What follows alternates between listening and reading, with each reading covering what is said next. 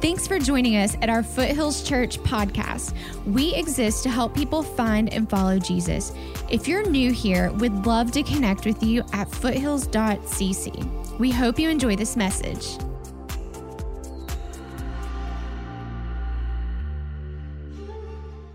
You know those people that just seem to have everything go their way? They seem to get it all in life. Maybe they're the smartest person, the wisest person, the most talented, or most successful. Those people that also just seem to have also like a little bit of luck go their way.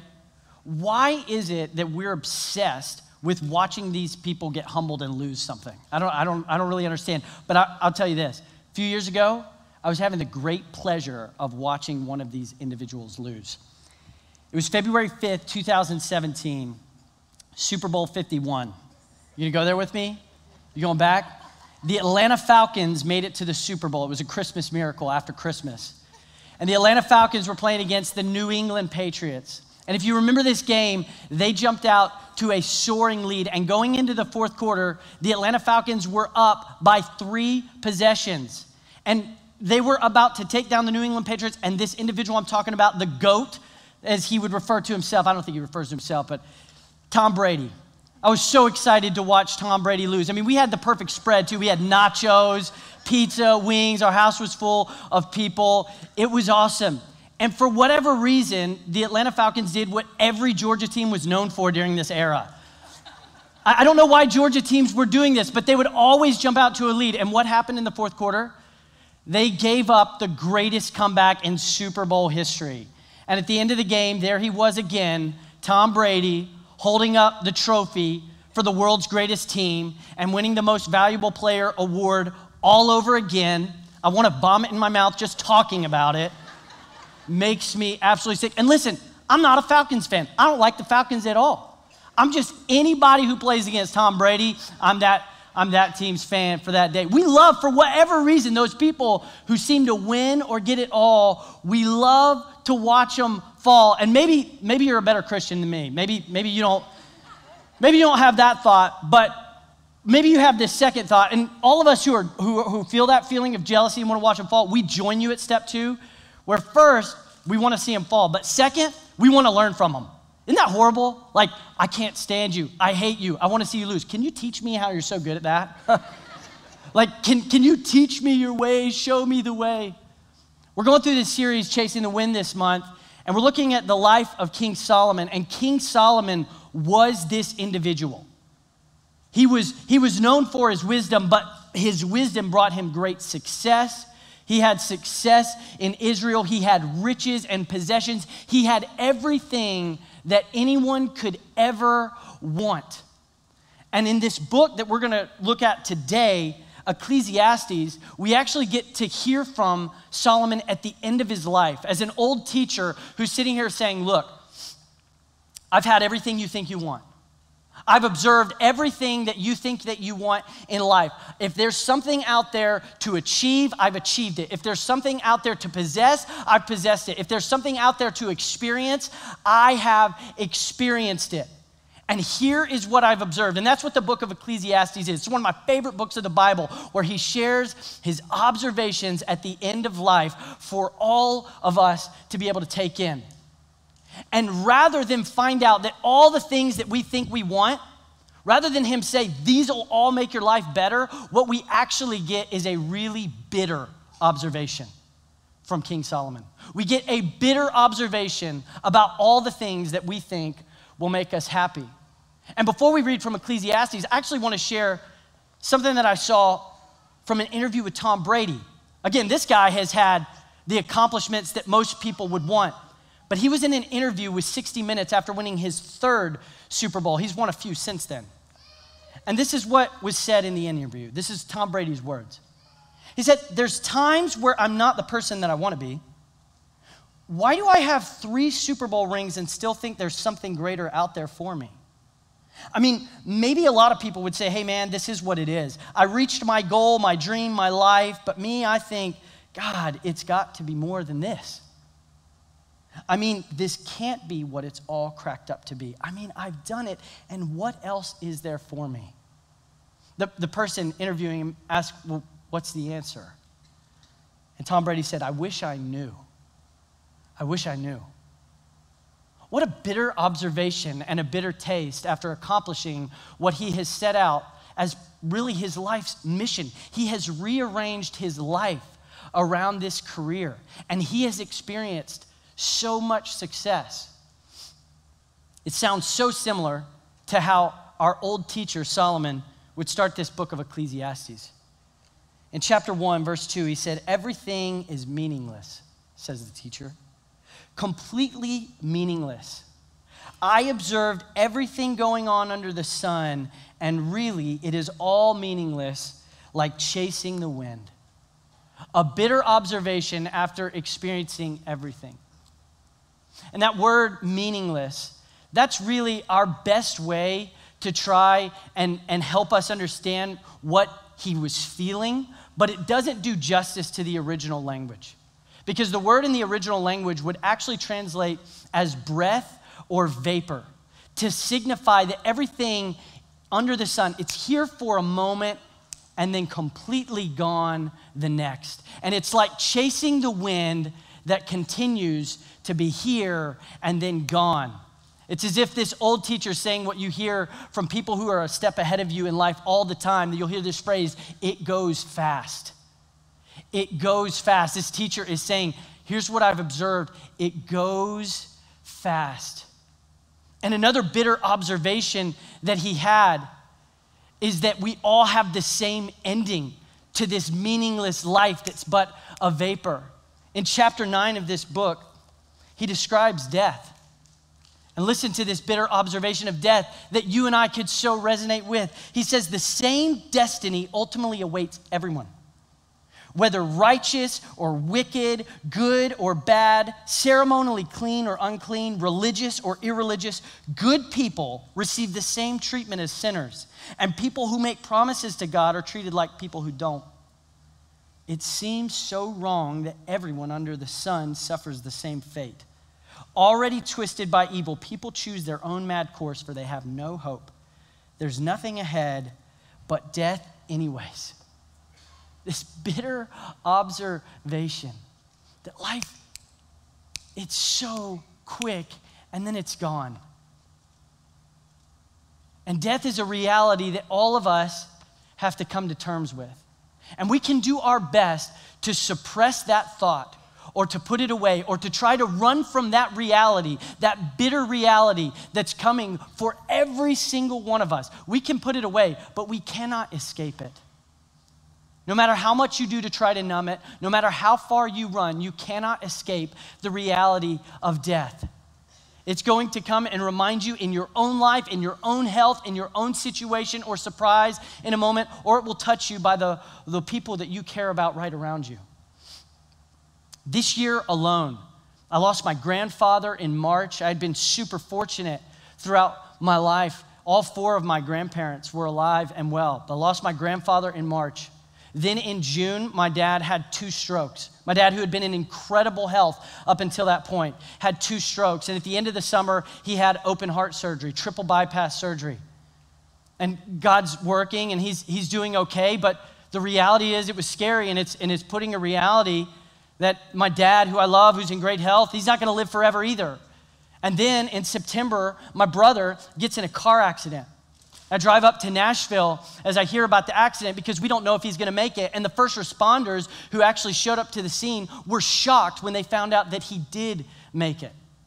That's just, just this year alone. And I know I'm just sharing my experience. I have prayed with and talked with many of you who've come in contact with death in your own life and had to face this bitter reality that everyone is going to die.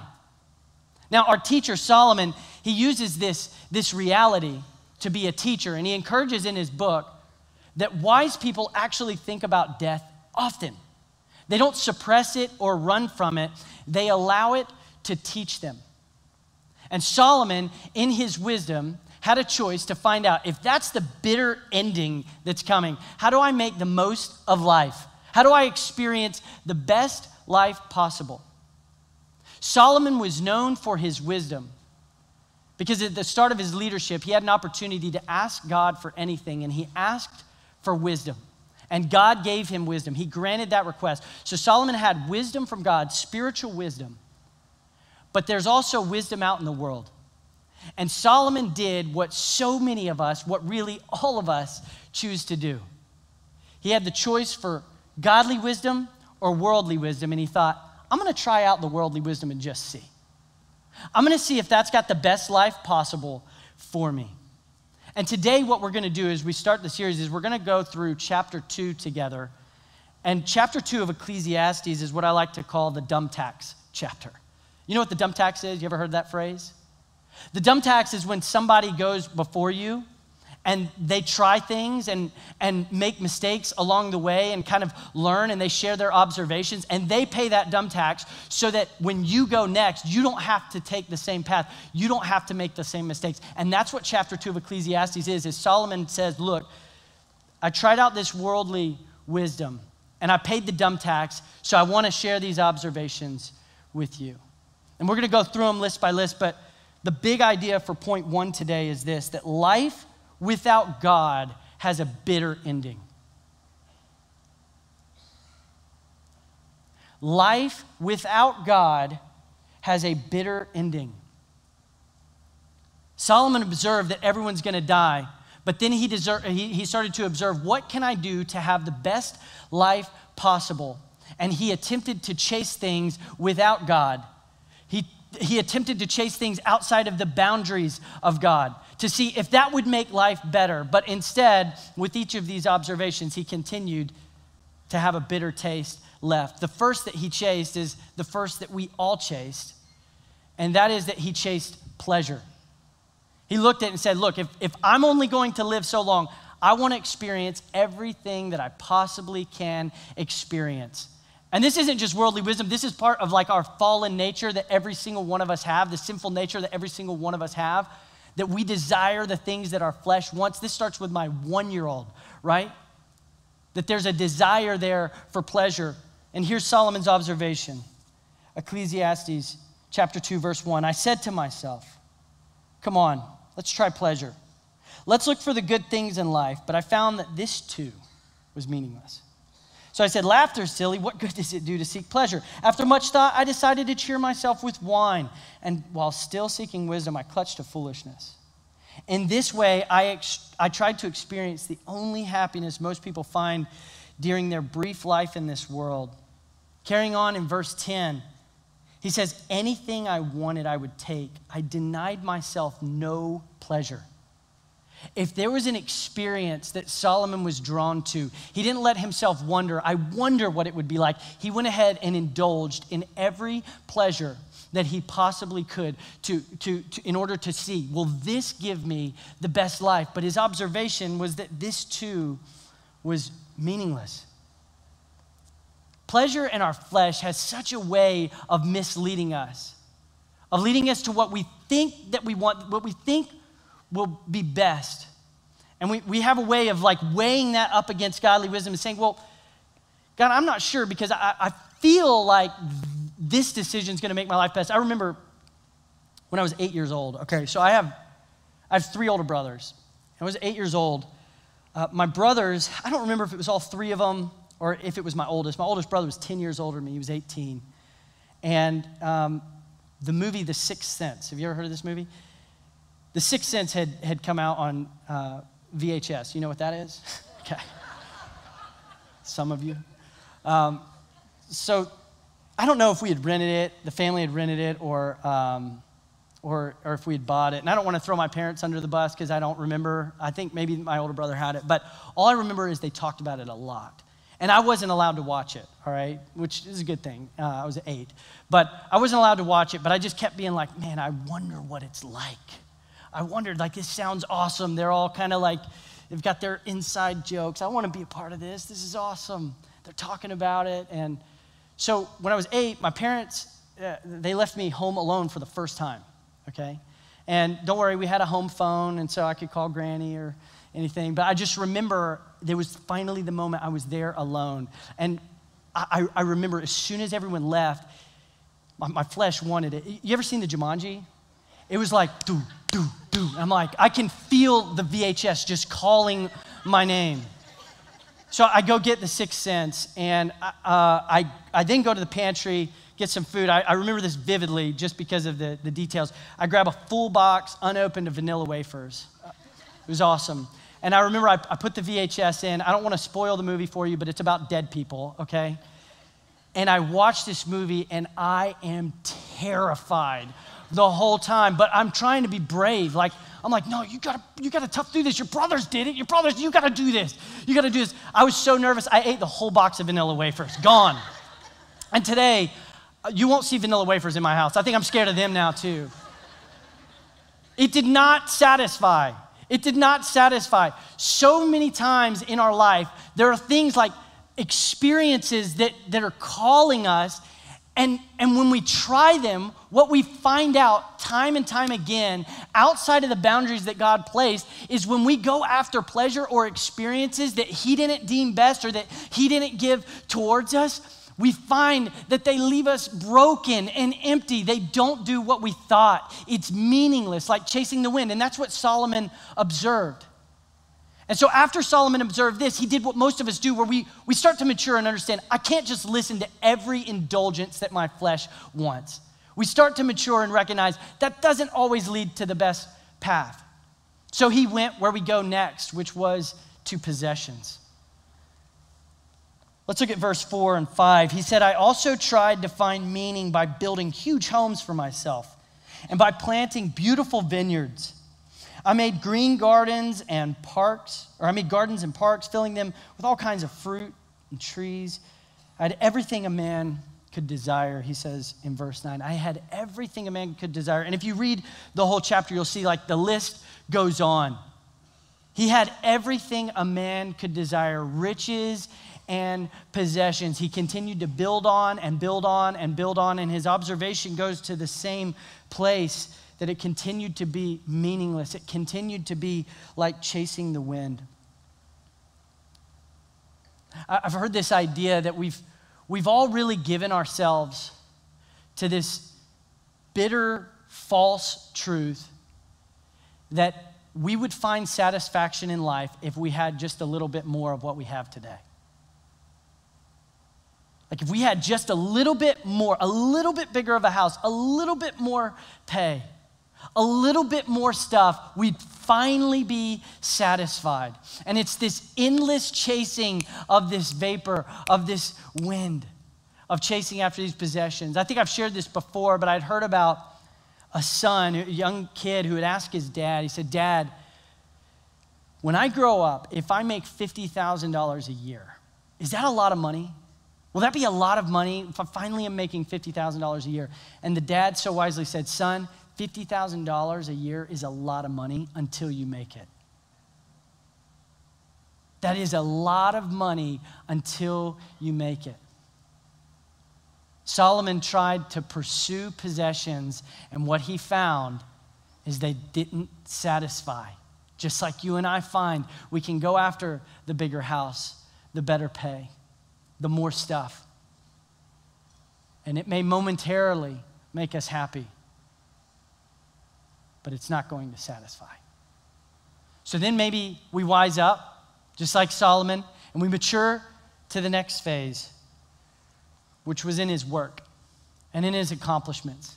He looked at his life and he said, Look, if pleasure's not going to fulfill me and stuff's not going to fulfill me, then I at least want to make a difference with my life. I want to do work that matters. I want to leave something behind in this world where I can be remembered. In Ecclesiastes 2, starting the second half of verse 10, he says, I even found great pleasure in hard work, a reward for all my labors. But as I looked at everything I had worked so hard to accomplish, it was all so meaningless. Like chasing the wind, there was nothing really worthwhile. There was nothing really worthwhile. We're in this time in history post the pandemic where we're seeing this great resignation, right? And if, if you look into it, you, would find that last year, 2021, 47 million Americans quit their jobs. 47 million Amer- Americans quit their jobs in 2021. And many of them might cite pay or flexible work options, but the majority of them, the majority of them shared that what really happened was during the COVID 19 pandemic, people took a step back and they wanted to find purpose in their life. And so they started to chase something different that could bring fulfillment or purpose within their work. Which seems good, and it, and it isn't necessarily a bad thing, but when that becomes the chase and that becomes the goal, what Solomon observed is that you're going to come to the same meaningless, bitter taste. The same meaningless, bitter taste when you get to the end of that. He actually observed later on in this chapter, he started to share like everything that he had built with his hard work, this wealth. He would eventually, as he reaches that bitter reality of death, have to hand it to someone who never worked to build it in the first place. And who knows if they'll even be able to carry on that legacy or if it will go away immediately. And actually, the Bible tells us and gives us a clue of what happens. His son, Rehoboam, who would follow him, it says that he squandered all of Solomon's riches. It was stolen away from a foreign enemy. It took one generation for all of this stuff that Solomon built to be gone. for all of it to be gone. So meaningless, like chasing the wind. So Solomon's left in this book just with these big questions. Okay, my life is so short, death is reality. How do I make sure that I don't just have a bitter life? How do I have the best life possible? I try pleasure, it's bitter. I try gaining stuff, riches, possessions, it's bitter. I try to find purpose in my accomplishments and my works, but it is the same bitter taste. One of Jesus' followers, John, he wrote this about the wisdom of the world and, and the bitterness that it brings in the New Testament. In 1 John chapter 2, he said this. He said, Do not love this world nor the things it offers you, for when you love the world, you do not have the love of the Father in you. This is what he says, and it, it goes right on with Solomon's dumb tax of chapter 2, the progression that we all start seeking for or grasping for. He says, For the world offers only a craving for physical pleasure, a craving for everything we see, the possessions we don't have, the just a little bit more that we could have, and pride in our achievements and possessions. These are not from the Father, but are from this world, and this world is fading away. This world has a bitter end as well, along with everything that people crave. But anyone who does what pleases God will live forever. Other translations with that verse describe those three as the, or the, uh, the lust of the flesh, those pleasures that, that we seek or we crave, the lust of the flesh, the lust of the eyes, the possessions that we, that we cling out for, that we crave, and the pride of life. The pride that we need to have accomplished something on our own power and strength. And actually, these three very things that Solomon struggled with are the three temptations that Satan brought to Jesus when Jesus was here on earth. See, Jesus, when he was here on earth, right before his public ministry began, he took 40 days to fast and, and pray in the wilderness in preparation. At the end of that time, Satan arrived to tempt him. And he started with these three. He started with pleasure, with the lust of the flesh. Jesus was fasting. And so he tempted Jesus by saying, Hey, you have the ability to turn that stone into bread. You could, you could please your flesh right now. But Jesus knew that that was, that was wisdom of the world. He had an assignment within the boundaries of what God was asking him to do. And so instead, he, he, he battled back and, and he used scripture. He said, Man doesn't live on bread alone, but on every word that comes from God. And he was able to overcome the lust of the flesh, the pleasures. He didn't chase the wind and give into this meaningless moment. So Satan moves on from that and he goes to the lust of the eyes, to the possessions. What Satan does is he takes him to this high point and he shows him all the kingdoms of the earth. He shows him everything and he says, Jesus, here's what, here's, here's what we can do. If you will bow down and worship me, I'll give all of this to you right now. You don't have to take this long road. And Jesus was in a long road because what he was doing is he was serving a world that would eventually crucify him, a world that he was going to be king over, but he would submit himself to a crucifixion. And this was the short way out to say, don't wait the hard way for all that possessions. Take it now. You can have it now. Just like the enemy does with you and me, he tries to get us to bow to so many things in culture and in our lives that are not God so that we can possess so that we can possess more right now. But Jesus overcame that as well. And the final approach from the enemy was the pride of life. He took him to the top of the temple. He said, Look, if you really are the Son of God, then you have the ability right now. I want you to jump off this thing and command the angels to catch you. Show everybody how good you are. Show everybody how powerful you are. But Jesus knew it wasn't time. It wasn't time. He had to trust in God's ultimate plan, and he was able to overcome this chasing of the wind, this meaningless route. And what Jesus showed us, and what Solomon ends up teaching us through his observation. Remember the big idea, point one life without God has a bitter ending. Solomon and Jesus taught us that life with God has a better ending. Life with God has a better ending. Because Jesus took a seemingly bitter route as he turned all of that down. And then he continued to live apart from temptation and apart from sin. And as a result, that the, the, like as because Jesus didn't sin, he did not have to have the bitter ending of death. The Bible actually tells us that the wages of sin is death. The reason we have death is because we sinned.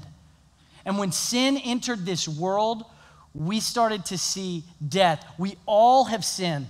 And so we will all experience death. But Jesus was the one who did not sin. He did not have to give in to that bitter ending. But what he did is he chose to submit himself to God, to take the bitter ending of death as a punishment for sin for you and for me. And after submitting to that, when Satan thought that he had won, God raised Jesus from the dead. Just as we sang a moment ago, the stone was rolled away. The stone was rolled away, and Jesus was raised from the dead. And what was a bitter ending was made better in that moment. And what Jesus offers to all of humanity is He says, Look, if you will place your trust and faith in me, if you will call on me to save you, I can reconnect you with the God who your sin separated you from. And you don't have to have this bitter ending. You don't have to have this bitter ending. All you have to do is call on the name of the Lord and you will be saved. And what we get to see is his followers talk differently after they find this truth. They start to talk about the reality that death no longer has a sting, just as we sang a moment ago, Oh, death, where is your sting? When there is life in Jesus, who has connected us with God, there's a better ending. We don't have the bitter ending of the sting of death anymore because we have an eternity with a king who will reign forever and invites us into his kingdom forever. In 1 Thessalonians, it, says that we don't even have to mourn death the, world, the, the way that the world mourns death because we have a perspective of a better ending. And this is what Solomon observed here in chapter 2, the dumb tax chapter. Verse 24 and 25, he said, So I, desi- I decided there's nothing better to enjoy food and drink and to find satisfaction in work. And then I realized that these pleasures are from the hand of God. For who can eat or enjoy anything apart from Him? Who can eat or enjoy anything apart from Him?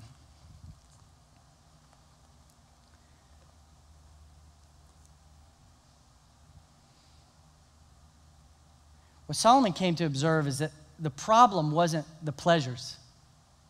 The problem wasn't the stuff or the possessions. The problem wasn't that his work wasn't making any difference at all. The problem was that he was doing these things without God. And as Sharon said earlier during worship, he was placing them ahead of God, they became the thing that he was trying to find meaning from in life. As opposed, as opposed to allowing God to be where he finds his meeting and Jesus being the one who could connect him with God so that then he can enjoy all of this stuff. See, there's some bad theology out there that would tell you that in order to be a good follower of Christ, you're going to have to subtract everything that seems like it feels good.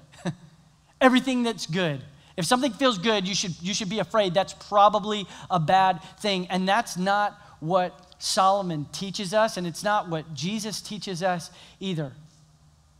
What he says is that there is great joy in life, and these pleasures that he's given within His boundaries, His way, are incredible. And with Him, they can have a better ending and be fulfilling and joy filled. And they become a way that we worship Him when we partake in these pleasures. There be a way that we give Him glory when we partake in these pleasures because we understand that they're from His hand. And when He gives us possessions, we can use them to give Him glory. We can hold them loosely, understanding that, that we aren't going to take them with us one day. And they're here and they're, they're, they're, they, they, they will not be eternal eternal, but God is eternal. So we don't have to hold them tight. And there's a better relationship with them where we can worship God within those possessions, worship Him through those possessions, worship Him through those riches. And then with our work, we can take it and say, God, I want to do something that's lasting within your name. I want to work in a way that gives you glory so that this world can look in and see and see a better ending to this bitter ending, this bitter reality that we all seem to find in this world. Lord, let me show the world. Let me show the world that life with you is better. Life with God has a better ending.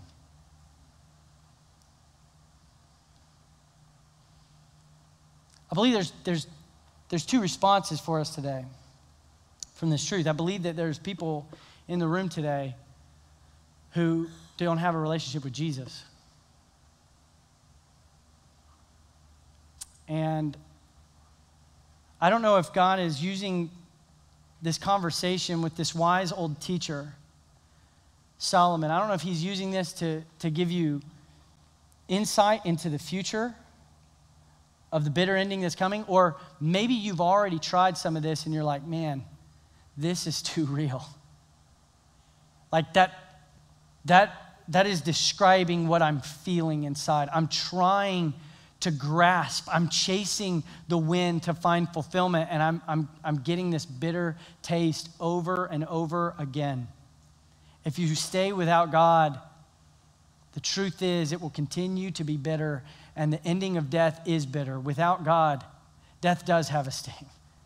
Without the sacrifice of Jesus and without Him saving you, you don't have that better ending. He is the way, the truth, and the life. No one gets connected to God except through Jesus. And so today, as we pray in a moment, today may be your moment to say, you know what? I'm surrendering everything. I'm done chasing the wind. I want to chase you, Jesus. I want a relationship with you, Jesus. But I also want to speak to those in the room who, who already follow Jesus. Maybe you're newly following him. Maybe you've followed him for years. Solomon was not unaware of God when he wrote this. His observations were not from a time that he was unaware of God. It was a time when he, when he weighed out and tried without God.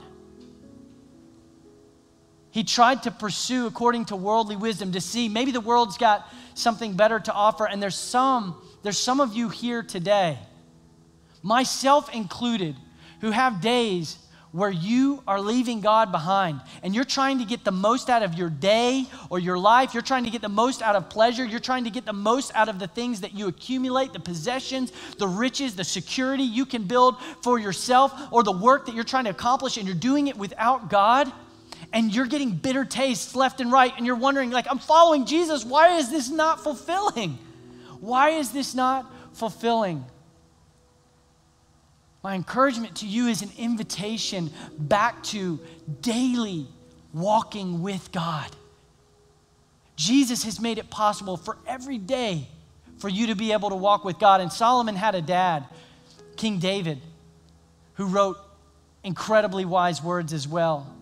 And in Psalm 34, this was David's encouragement, as a song, as a prayer.